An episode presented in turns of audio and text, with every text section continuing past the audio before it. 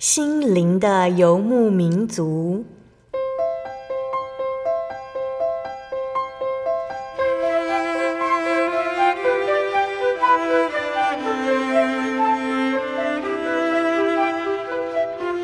在这个谁都不管谁的后现代社会里，每个人的心灵都是游牧民族。成长的过程就是寻找的过程，每一颗漂泊的心灵其实都在寻找生命的绿洲。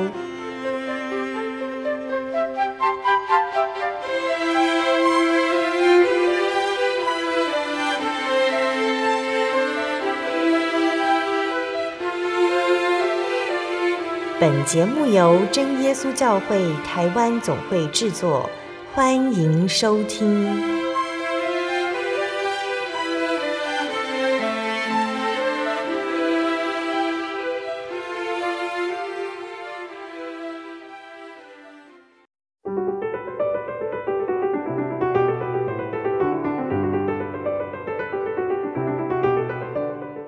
哈利路亚！所有在空中的听众朋友们，大家平安，欢迎收听今天的心灵的游牧民族，我是贝贝，很高兴今天能够在空中和大家见面哦。大家这个星期过得愉快吗？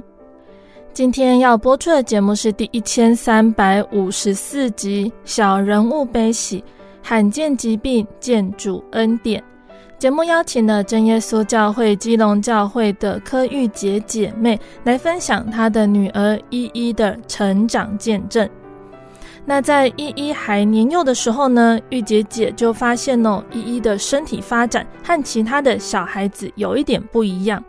那当玉洁姐带着依依去做检查，却检查出依依罹患了罕见疾病，是脊髓性肌肉萎缩症，并且呢是这个疾病中最严重的那一型。那这种疾病呢，通常会因为心肺功能发育不佳引发肺炎而亡，通常活不过两岁。但是在神的眷顾中，依依平安长大，在成长的过程里也鲜少感冒。那玉姐姐本来以为哦，依依能够康复才是神迹，可是她后来明白，在依依的成长中看到了神的保守，也是恩典的彰显哦。那相信听众朋友们都很想聆听到玉洁姐的见证哦。我们先来聆听一首诗歌，诗歌过后就会请玉洁姐来分享见证哦。我们要聆听的诗歌是赞美诗的两百三十六首《我属耶稣》。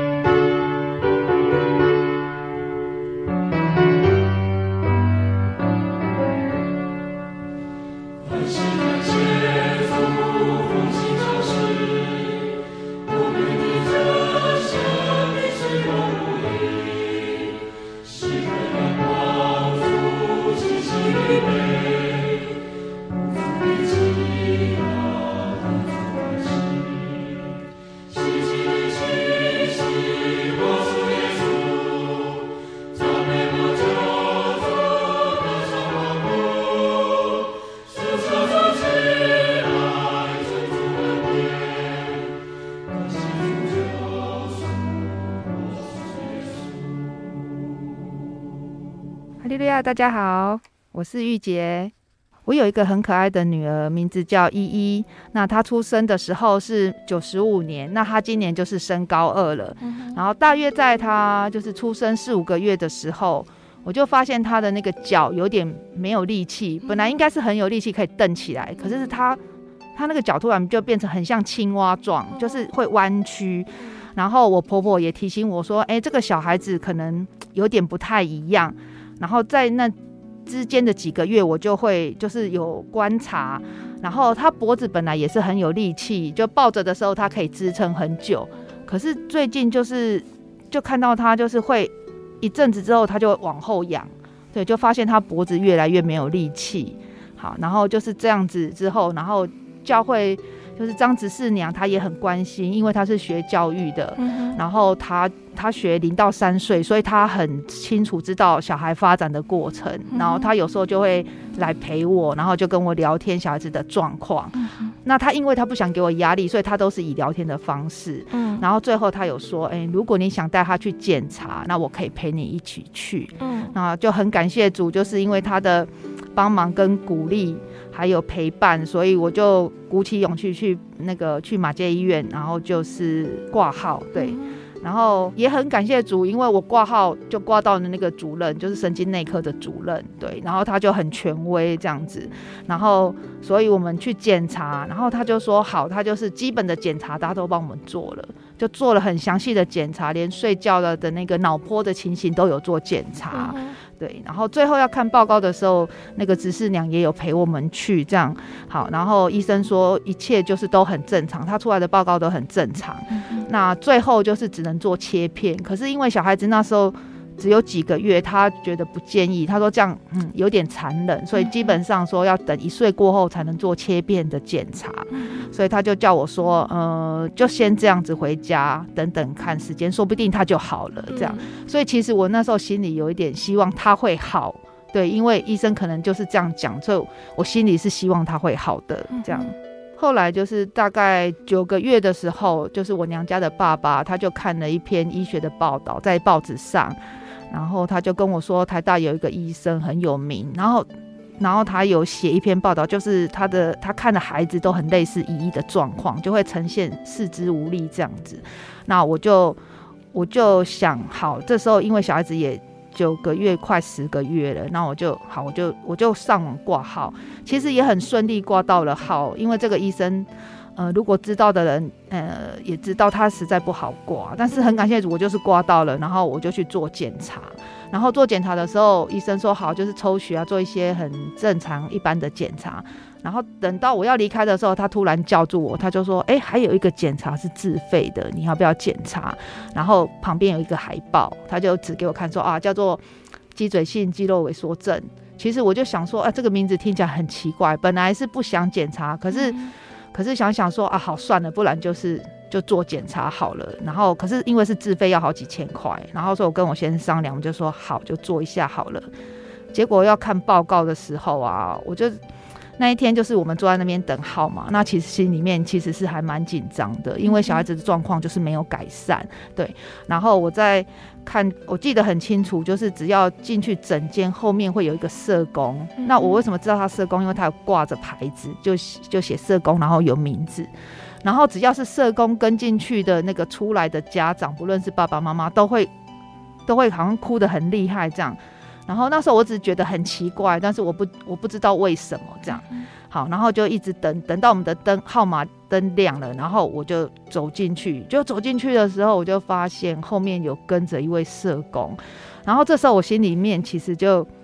就紧张了，因为我觉得说好像情况就会不太好。嗯、所以所以我当我在听诊室，就是听到医生的检查的结果，就是说我们自费做的检查，那个是罕见疾病，叫做脊椎性肌肉萎缩症。嗯、所以我的小孩子就是确诊是这个疾病。嗯、那那其实非常的震惊，因为其实是到底是什么病，因为从来没有听过，教会好像也没有人有这种状况啊，我们家族也都没有。其实医生也很好奇，但是就是确定了，然后我只问了医生一句说，那我我们要吃什么药还是做什么复健，其实心里面还是希望他能好、嗯、然后医生说不用哦，他就是快乐长大就好，应应该也活不过两岁、嗯、可是这时候我就是我听到这样子我就是忍不住了，其实我就没有办法再听下去，我就抱着我的小孩，然后就很快的走出那个诊间，然后接下来的都是我先生跟医生，还有我，其实我小姑有陪我们去看那个报告，嗯、所以只有他们两个在诊间跟医生谈话。然后我走出来的时候，那个社工就是真的跟在我后面，所以其实我就明白了社社工的作用，他就是会安慰我们，然后跟解释那个病名，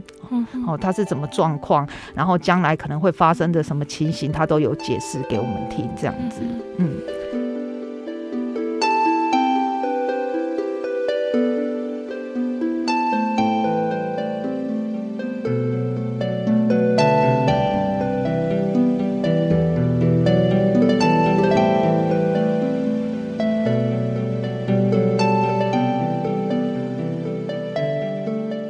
请问这个病症会有什么样的症状？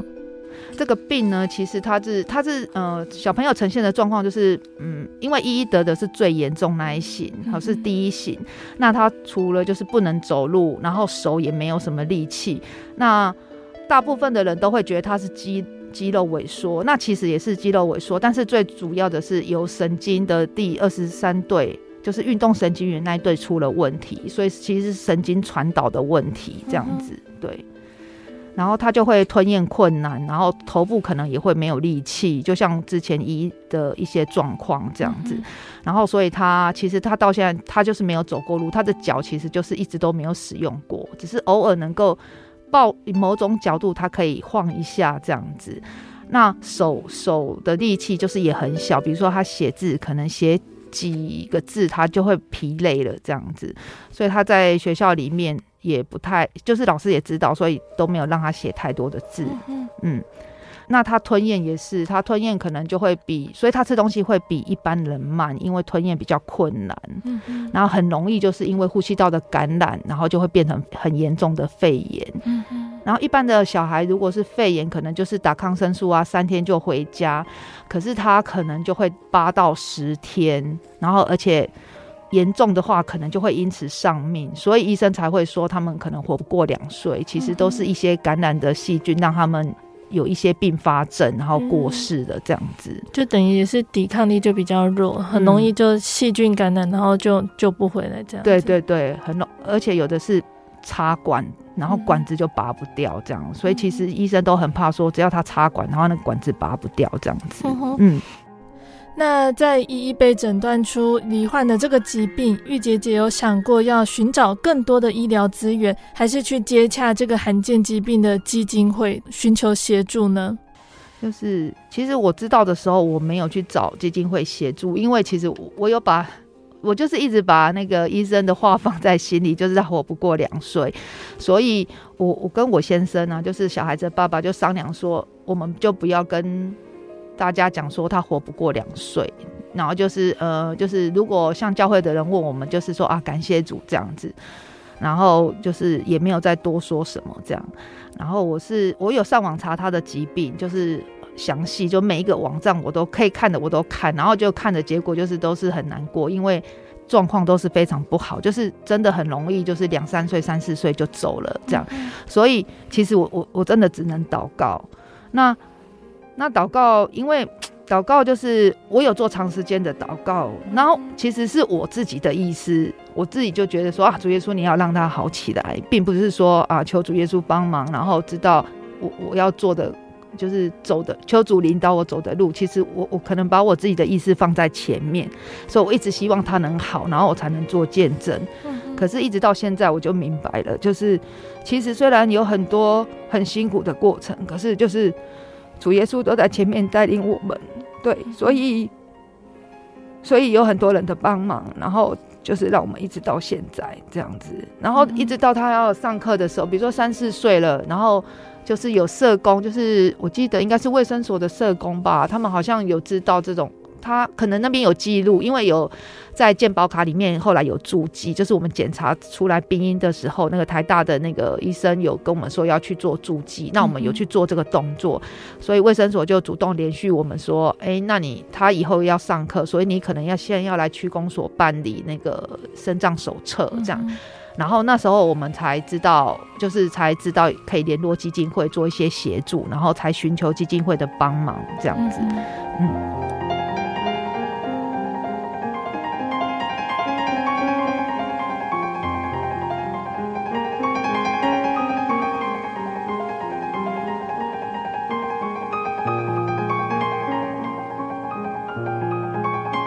韵姐姐看着依依的成长，对于依依的疾病是抱持着比较正向的依依想做什么我都支持的态度，还是想说如果依依能够好起来会更好这样的想法？韵姐姐在心态上是怎么样的变化呢？好，其实在一到二岁的时候，我是希望她就是呃，是会好起来的。就像我刚刚说的，我就是把我自己的意识放在祷告的前面，就放到主耶稣的前面，我就是说主耶稣你一定要让他好起来这样子。然后中间就是有看到报道，还是还是朋友的介绍，就有去看中医师，然后吃了中药，然后吃了一段，因为那个中药没有健保，所以其实是很贵。然后后来就是我跟娘家的妈妈商量，她就说没关系，你就是让他吃这样子好，然后我就是让他吃，然后吃到一段期间，就是也是我觉得就是主耶稣可能有感动，我觉得说如果吃药能够好，那他为什么叫罕见疾病？那那么多罕见疾病的人，他就是吃中药就会好啦。嗯、所以我心里就觉得说，哎、欸，这个中药可以不用吃就停止这样。那我也是跟我妈商量之后，我们就就停这个中药，然后。之后就是两岁之后，我们就发现他就是一直很，就是因为家里面的人都很支持我们，然后支持他，然后就会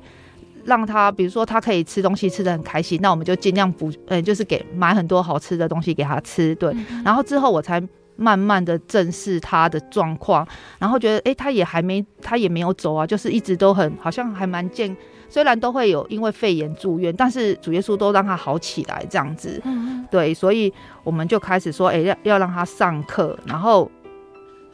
老师会跟我们开会说希望他怎么样，那我们就说好，快乐的长大，那学习的成果是什么我们比较不介意，然后就是让他可以开心就可以了，这样就好了。嗯嗯，好，那刚刚有提到依依的身体状况，可能很简单的呼吸道疾病就容易引起肺炎。那想请韵姐姐和我们分享哦，印象比较深刻，像是依依第一次引发肺炎，或者是甚至要去住院非常紧急的例子。那在这其中看到什么样神的恩典？好，他他差不多两岁半的时候是第一次，就是因为小感冒，然后就引发肺炎。那当初我们就不知道会这么严重，所以刚开始的三天是在诊所看，然后诊所医生说，哎、欸，他已经发烧三天，那你可能先要到长庚去。那因为我是住基隆，所以我就是去转到基隆长庚。嗯、然后结果那个医生一听他的痰音就不对，就跟跟我们说要紧急照 X 光，然后之后就确定肺炎，然后就住院。嗯、然后那个一住就是十天，然后他住的时候他的状况是整个人都不能吃东西，也无法讲话，他只能一直睡觉。嗯、那痰会很多，所以我就要一直拍痰，所以那个感觉就是好像说，哎、欸，他真的好像那个小生命快要离开我们了，因为两岁半，然后他又比较瘦。然后医生说他这个体力很难，其实会真的很难撑过去。那我们就是祷告，然后教会的同龄也都是帮忙祷告。然后到了呃差不多七八天的时候，他就转好，然后就好得很快。差不多第十天我们就出院。那其实那个过程就是前面七天他几乎都不能跟任何人打招呼，他就是一直在睡觉这样子，对。所以其实那时候是真的很担心。那因为大家都帮忙带导，然后家里的人也都很关心，然后教会的同龄也都很关心，所以感谢主，他就是很呃到了八九天就很快的好转。嗯、对。然后有一次是国小，那一次是很严重，因为他不喜欢住院，因为从两岁半开始，他每一年都因为肺炎住院，一直到八岁。才没有。然后国小六年级五年级的那一个那一个暑假，对，他因为是小朋友的传染，就是流感，他其实是已经撑到班上最后一个中了。好，然后后来就是真的就是因为他一直撑着，他不想住院，然后一直撑到不行，我我看那个状况不行，我就说好不行，今天一定要去医院再看一次。嗯、然后我先就开车载我们去，然后等到要下车的时候，他都没有办法坐在他的推车上面，是我抱着他，然后到五楼的那个诊间去看，然后他完全不能坐起来，他坐起来就无法呼吸，然后我就非常的紧张，其实我也有点自责啦，我就觉得我有点拖到他的时间，对，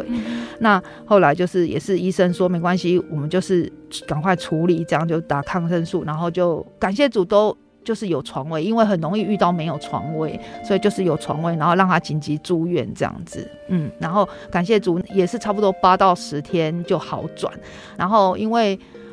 因为长庚医院就是因为我们大概每一年都会去住院，所以医生有几个医生对他都蛮熟悉的，所以虽然他挂的医生是呃主治大夫是其他的，但是以前之前看的医生也都来联合就是会诊，然后就是提供处理的方式及是打什么样的抗生素这样，所以让依依也是能够就是没有插管就是好转这样子。嗯，那依依她去上学之后，她上学会很需要人的协助，依依会不会觉得很疑惑，然后问爸爸妈妈说为什么她和别人不一样，或者是她会觉得这样的疾病很麻烦，依依自己对于这个疾病有什么样的想法？好，就是他懂事的时候，大概是幼稚园要上国小之前，他有问过我，那我有从医学的角度跟他解释一下，就是网络上我查到那些资料，我就简单的跟他说明，那他就是说哦好，那我知道了，可是他就是不喜欢别人介绍说啊他因为生病所以不能走路，因为他觉得他没有生病，他只是不能走路而已，对，然后到比较大的时候，应该是小三小四开始，他会自己晚上可能有时候会偷哭，然后他不让我们知道，所以我就假装不知道，然后嗯，等到他嗯、欸、哭完了之后，他会叫我这样子，然后我再帮他处理一下，比如说擦一下眼泪啊，因为他哭到后来会满身大汗，然后我就稍微再帮他整理，然后我就会问他说，呃你怎么了？他就说他想要跟别人一样可以走路，然后有健康的身体，但是因为我我实在不知道他为什么会这样，所以我也没办法正面回答他说原因是什么，但是我就是会鼓励他，我说其实教会的很多人都会关心你，因为他长大之后他自己会用那种社交软体啊，上网啊 F B 啊，他会他会 po 上传一些他的状况，那教会有一些弟兄姐妹都会很关心他，都会跟他有互动这样子，所以我就说你看这些人都会看你传的是什么，然后都会跟你讨论，其实很多人都很爱你，那我觉得这样就够了，对，然后不能走路没关系，我们就是往好的地方想，有很多人都会帮助你，然后嗯、呃，因为你也没有受到身体的限制，然后局限自己，然后很多事情他都会很勇敢的尝试，老师都说他是一个很快乐很正向的小孩、嗯、那其实真的很感谢主，因为他在教会里面他只要上台献诗，然后很多人都会直接鼓励他说哎、欸，你很棒，所以他就对自己是是有自信心的，对，所以在学校的表现老师都觉得非常的好这样子，都觉得他是很正向，并不是说啊成绩有多好，但是他都是很正面很积极的参与各项他可以做到的事情这样。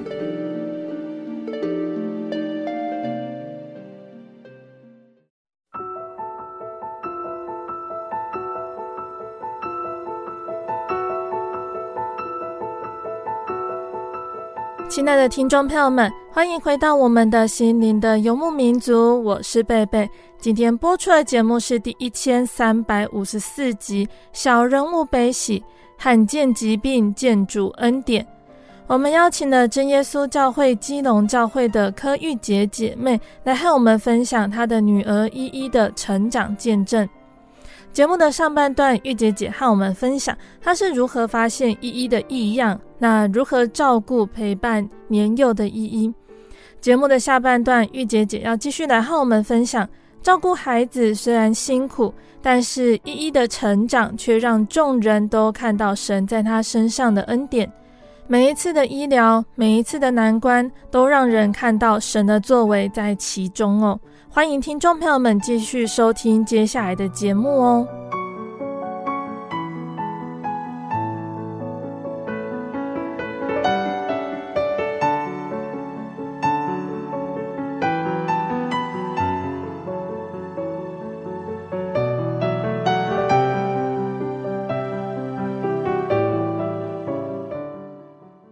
那在信仰上，依依会不会埋怨神呢？依依对于未来有什么样的想象？心境的转变，他应该是国中吧。他他会不会埋怨神？我不是那么清楚，就是我只知道他会觉得说，他一直跟主耶稣说他，他他想跟别人一样，他可以走路。那到底有没有埋怨，我没有那么清楚，但是但是他其实很很成熟，因为他有一些他会自己知道，他会自己找出口，对。然后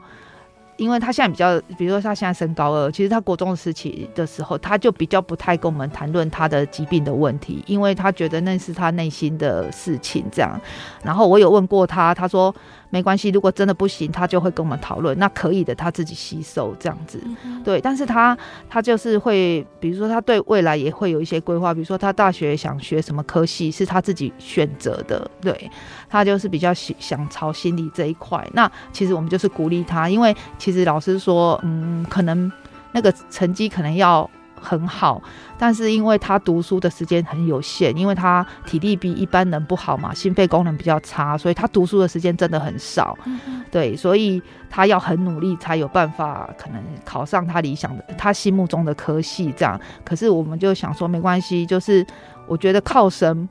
就是指引他可以走的路，这样就可以就好了这样。 嗯, 嗯好，那后来依依有接受脊椎矫正手术哦，为什么她需要接受这方面的手术？哦，因为她肌肉是无力的嘛，嗯、所以她的脊椎侧弯就很严重，然后一直到了呃差不多有六十五度，然后医生说，哎，这样有一点危险，可能会压到她的心脏，那这样可能就是会因为心脏被压着，就是没办法呼吸，然后会造成心肺衰竭，这样子就会威胁到生命。嗯、那所以我们才让。才考虑做这个手术。那因为这个手术其实对他们来讲都是很危险的，对。然后手术最长的时间，医生跟我们说只能两个小时。那本来就是我们一直在考虑到底要不要做，那后来我就跟我先生说，我们就祷告，如果在那个之前呢他都没有状况的话，很可以很顺利的做手术，那我们就是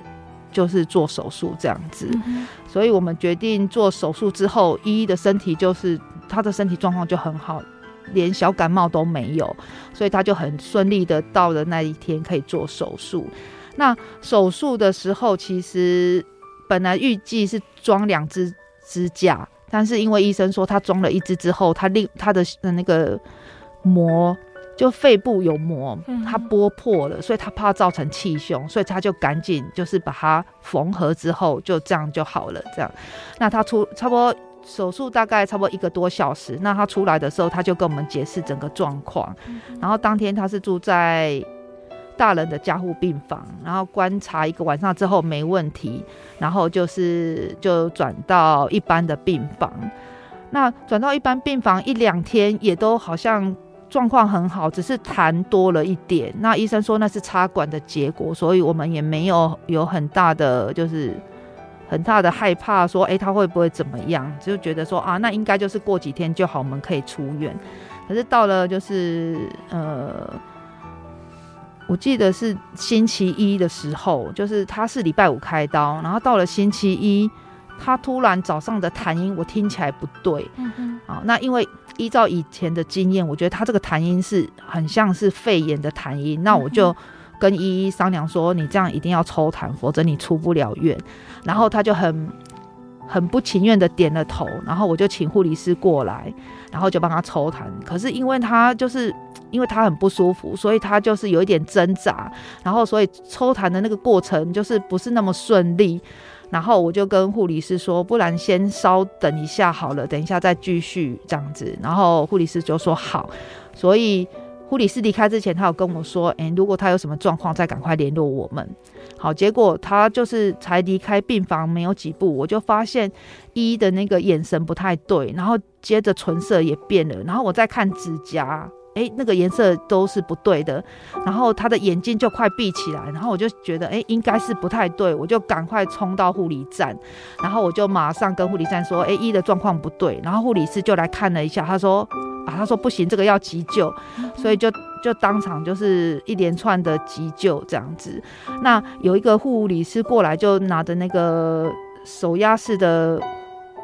那个苏醒器吧，就是帮他就是压空气进去，从嘴巴压进去，就我就看到那个痰就这样出来，所以我心里就想说啊，那应该是痰卡住了，所以才会这样。好，然后我就是边默祷，然后边看着那个护理师的急救，然后后来就是儿童医院的医生赶到之后，然后他就请我们家长都出去，就出去那个病房，然后他们急救。然后这个时候我就非常的紧张啊，我就赶快打电话给我的家人说赶快帮忙祷告，因为依依现在在急救。我我真的很害怕，只要有一秒钟没有急救，可能依依就走了这样，所以我就留了，呃，打电话给我爸爸，然后也留言给我妹妹，然后就说依依急救，赶快帮忙代祷。然后其实那个可能时间大概五分钟吧，可是对我来讲就是很长的时间，对。然后就是感谢主，就是医生后来出来，他就说，哎、欸，小孩醒过来了，也没有问题。然后现在插管，然后要送到那个儿童医院。然后因为肺部。其实肺部跟头部，其实那个时间很短，所以其实头部跟肺部应该都没有受到损伤的问题，所以不用担心。然后只是因为他就是插了管，所以要坐救护车去儿童医院，所以我就陪着依依坐救护车去这样。然后我先生说，因为我在哭的时候，其实我先生都没有掉一滴眼泪，但是我坐救护车离开的时候，我先生说他才。才流下眼泪，他是流着眼泪送我们离开的这样子，对。那就是在依依的急救过程中，这个时间很短暂，但是对我来说就是很煎熬。嗯、然后因为是我提议说要抽痰的嘛，所以其实其实我后来很自责，因为我就想说，如果不是因为抽痰，会不会就是没有后来急救这一些事情？嗯、然后我的家人也给我相当的鼓励，说，嗯，其实如果有痰，然后如果护士、护理师来，一样会做同样的处理，所以我不要自己想太多，给自己太大的那个压力，这样、嗯、对。然后就是当他进入加护病房之后，我们第一次的探访，我进去。然后就试着想要跟他讲话，但是我忘记他插着管是不是没办法发出声音的、嗯、然后我心里就很急，就想说哎、欸，依依你要不要讲一下话，因为我很因为其实我当时的心里就是很自责，说我很怕他不理我、嗯、然后他因为他情绪是很不稳定的，因为那个插管是非常痛苦，那因为我们无法因为我们没有经历过那一段，所以我们、嗯我不知道他当场当时候是很痛的，就是身体上也很痛，然后心理上他可能也受到很大的惊吓，因为他当时只有十岁，嗯嗯，然后就是我发现讲话的时候他都没有太大的反应，然后护理师在旁边看到，他就提醒我，他说因为他现在插管，所以他不能发出声音，然后这时候我才想到哦，他不能讲话，所以开始他可能用一些口型这样，可是因为我们没有使用过唇语，所以我真的也不知道他在讲什么，所以都一直猜。然后比如说猜两次三次之后，他就会有点不耐烦，因为他的情绪就是不稳定，所以他就会有点好像生气这样，所以我就相当的难过这样。嗯，嗯就是其实我是很怕他不理我啦，所以、嗯、对，所以就是呃，就是还好，就是第一次看他就是在很很混乱的情形中离开。嗯、好，那当天晚上要回家的时候。嗯，因为我家是住基隆，然后我们是在台大，那我我不放心，然后因为台大的儿童病房是没有那个，就是加护病房它是没有家属休息的房间，那很感谢主，就是基隆教会一个我从小在宗教教育上的老师，然后他帮忙我，他说可以住在他家里，因为车程只有十分钟，嗯，所以很近，如果万一有什么紧急状况的话，可以马上到医院这样。然后我就跟我先生商量之后，我就住在我宗教教育的老师的家里，就住下来。对，然后就是很感谢主。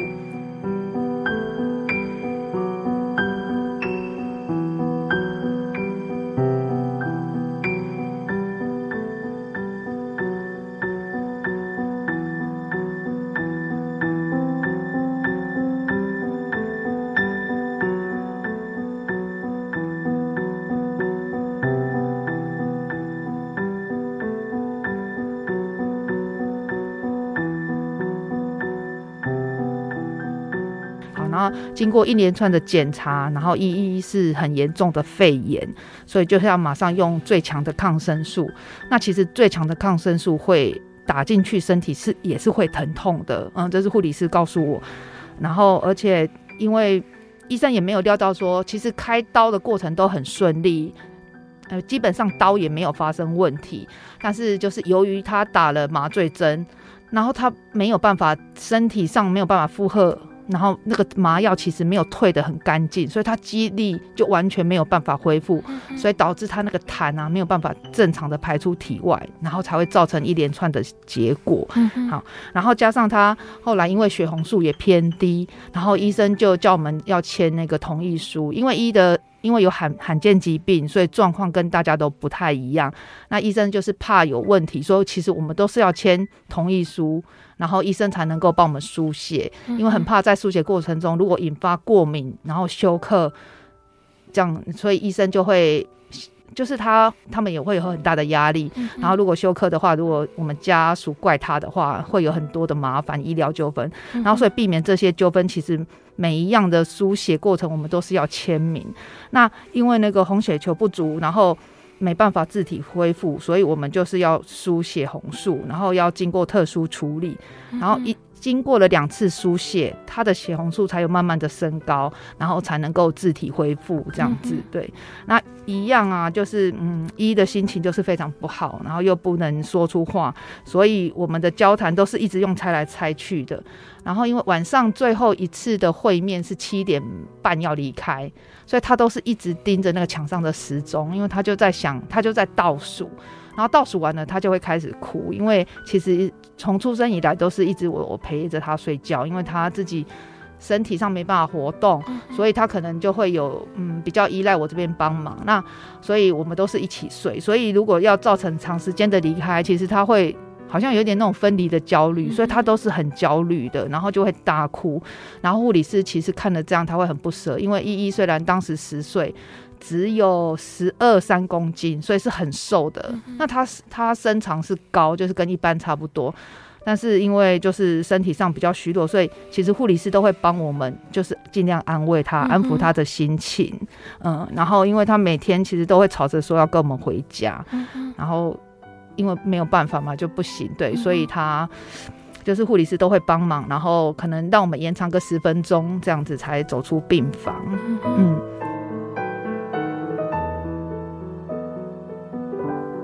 后来就又因为胃出血，因为插管那个管子可能对他来讲有点硬，所以是胃就造成胃出血。那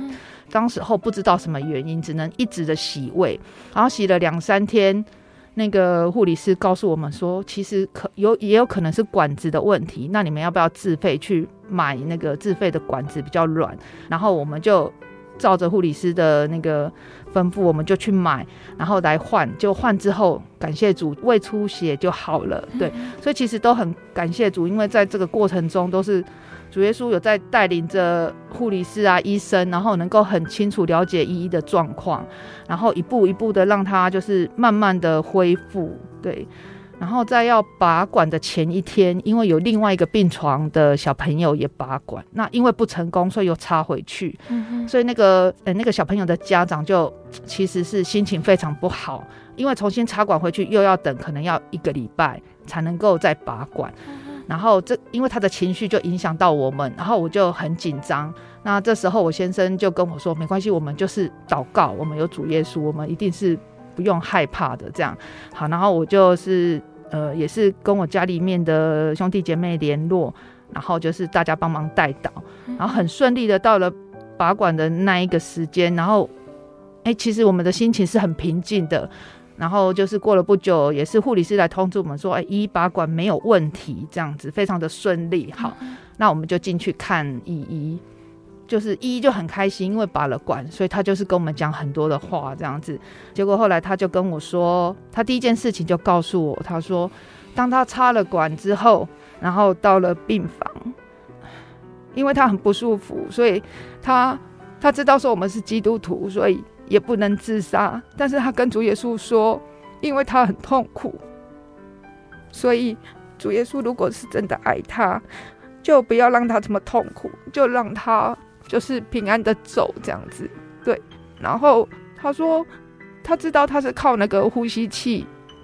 在呼吸的，嗯、但是他就觉得说他要跟主耶稣说他的决心，就说嗯，我就是这样子平顺的走就好，我不要受这些痛苦。然后他就把那个呼吸管咬住，那因为从鼻子插会很痛，所以他当时他有跟护理师说他是要从，他没有 插, 插鼻胃管，他是从口腔 插, 插进去的，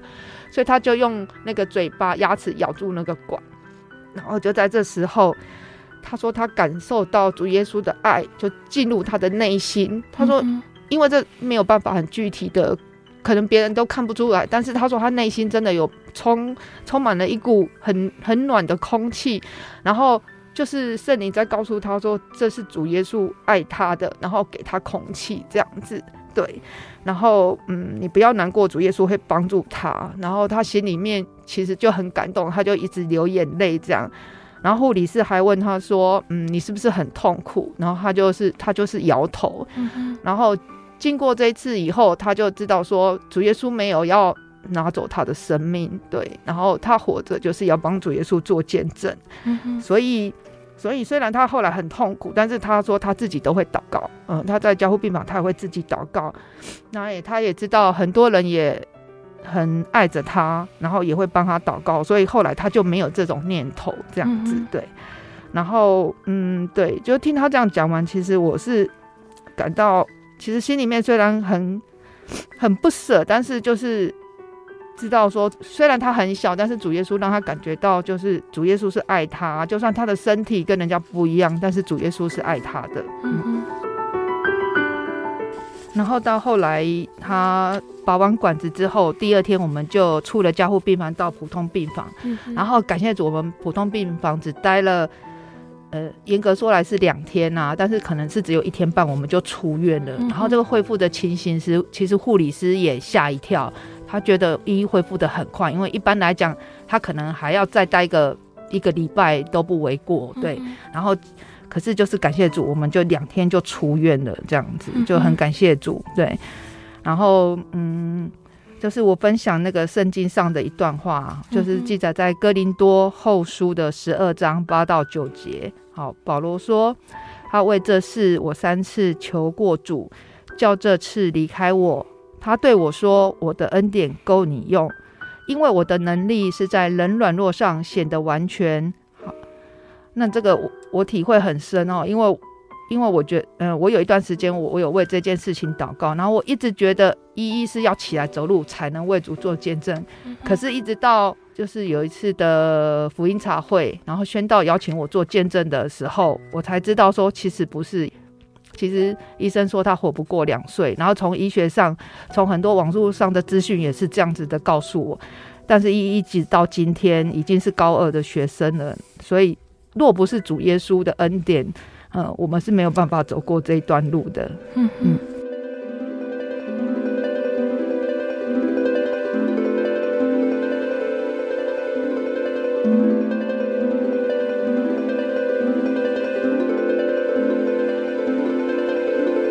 那玉姐姐是从小信主的，玉姐姐觉得对于生下依依，然后得知依依是罕见疾病的孩子，在照顾她的过程中啊，在信仰的层面，玉姐姐有想过依依是神给的操练，还是什么样的体验呢？好，呃，我想就是后来 我, 我告诉自己说，就是主耶稣给我的功课，给我们一家人的功课这样子。刚开始其实就是我可能心里面是不能接受，但是我没有表现出来。然后然后因为我妈妈都有一直跟我说，其实要祷告，然后不要想太多，就是我们过每一天，主耶稣都会用他的手牵着我们的，不用担心。然后我没有想太多，只是刚开始我看到，就是比如说看到有教会的的姐妹如果有怀孕的话，其实我心里面会很难过的，对，因为我不知道，我就是看到她，我就是会有很多的感触这样子，对。嗯、但是我觉得就是主耶稣就是默默的在带领我，对，就是当我有这些念头的时候，其实因为我很喜欢唱诗歌，我有参加诗班，然后我就借着我在唱诗歌的时候，主耶稣都会安慰我，或者是我在听到的时候，可能是讲道者的一句话都会安慰到我，所以我都不会想太多的事情。然后从小信主，对，有一段时间我就会想说，我不太，我可以到教会去，但是我可能我带一出门，我会有一点害怕别人的眼光，嗯，然后这可能就是我觉得我有点退，就是有点畏缩或退惧这样子，对。然后嗯，我觉得应该是也是大家替我祷告，然后让我走过去。其实我怎么走过去的我我不太知道，但是我看了书之后，其实罕见疾病有出很多的书，然后有有一些因为家里有罕见疾病的小孩，可能因此家里破碎，因为有的时候是自己的妈妈也不能接受，有时候是先生不能接受，然后可能就是夫妻离异。可是最可怜的是那个孩子，因为那个孩子不会马上消失，但是他需要很大的精神很大的体力来照顾他，不论是妈妈带或爸爸带，其实会花费很多的精神。然后也有有一些人也因为这样而自杀。有一天我就是抱着依依在我们家的顶楼，然后就往下看，然后看的时候其实我很感谢主，我就没有说要离开这个世界的念头，因为有时候真的会有很大的压力，因为嗯，有一些不知道的人就会说你为什么不要带医生去把他的病医好，那其实不是我们不愿意，其实现在的医学也没有办法，对。可是我一点都没有想要说要带着他离开的念头，对。然后这我觉得都是神的带领，然后让我可以嗯，就是会辛苦，但是我没有埋怨的感觉，但是我会有时候是真的会很辛苦很累，但是因为大家的帮忙，家里面的支持，然后同龄间的带导，嗯，那我很就是是很平顺的走过来这样子。嗯，玉洁姐姐由诗歌读经得到了安慰，同样的也让玉洁姐更加的去理解圣经人物的感受，像是约伯所受的痛苦啊，更能够体会，对。然后也因为这样，我觉得我更有同理心，因为以前我可能看到一些就是有肢体障碍或者是智能方面比较不足的，有时候我们对到眼我不知道怎么样相处，可是我现在就知道了，因为我们只要给他一个微笑，对方就是会很感动。因为我觉得我因为我的女儿这样，所以我也很希望大家看到她就是给她一个微笑，所以我就会有同理心，可能我以前没有，可是我就是学习到这些。那以前的我也是比较没有耐性，我就是因为我做事都是比较急，可是因为有依依，我要照顾依依，所以我我都要等他，比如说他有一些动作他可能要自己来，但是需要比较长的时间，那我要等他完成，我才可以帮助他到下一个阶段。那如果我我不等他，我就是帮他都做好了，那他这些功能他都会渐渐的丧失。比如说吃饭，他可能吃要吃很久，但是如果我觉得他太久了，我就自己把他喂完，那他他手的那个活动的功能就会越来越弱，嗯，对。然后我就从这些方面我就是可以学习到很多。那如果不是这样，其实这些我都不会知道，说这些就是比如说个性急，然后可能说话很急会去伤到人，这些我都会不自觉的还是一直会重复的发生。可是就是因为我要照顾依依，这些我就是慢慢的可以体会到，然后去改进这样子。感谢主，那愿一切的荣耀归给天上的真神，阿们。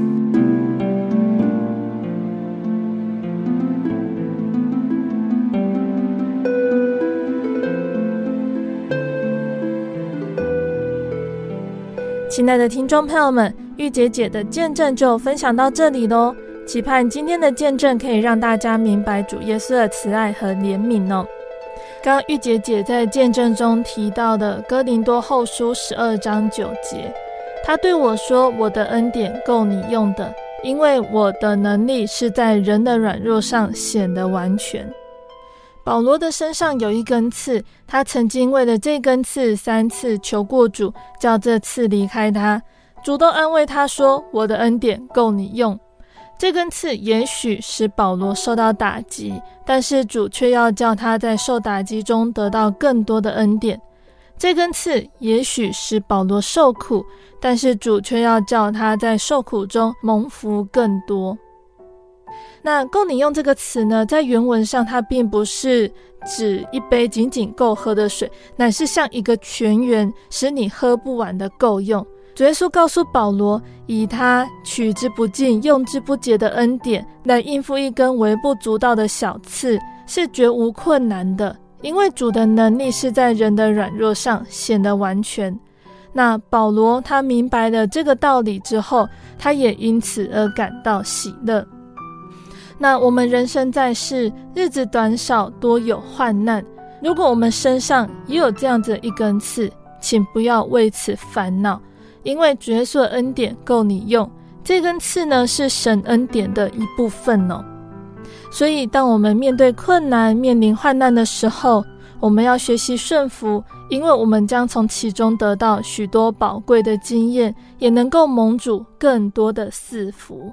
那在节目的最后，贝贝要再来和听众朋友们分享一首好听的诗歌，那这首诗歌是赞美诗的四百一十五首，献上至好的。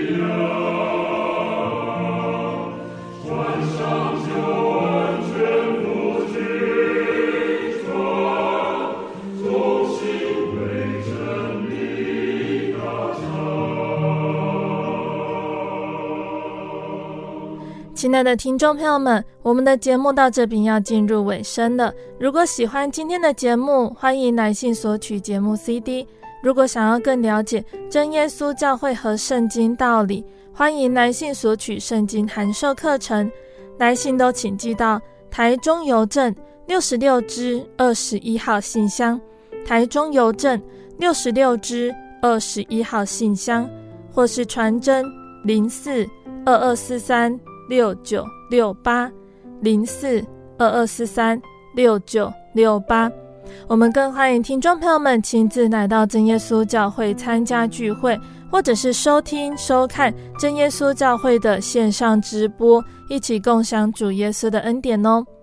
那想聆听更多心灵游牧民族的节目，欢迎上网搜寻喜信网络家庭收听线上广播。使用智慧型手机安卓系统的朋友，可以下载我们的 App 来收听。那大家也可以在 Podcast 平台上来收听我们的节目哦。最后，谢谢你收听今天的节目，我是贝贝，我们下个星期再见哦。我的心是一只鸟，飞行介于黄昏与破晓，阳光下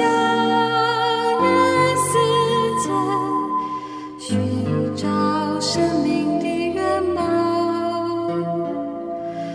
我是个游牧民族，游走在这异乡的小。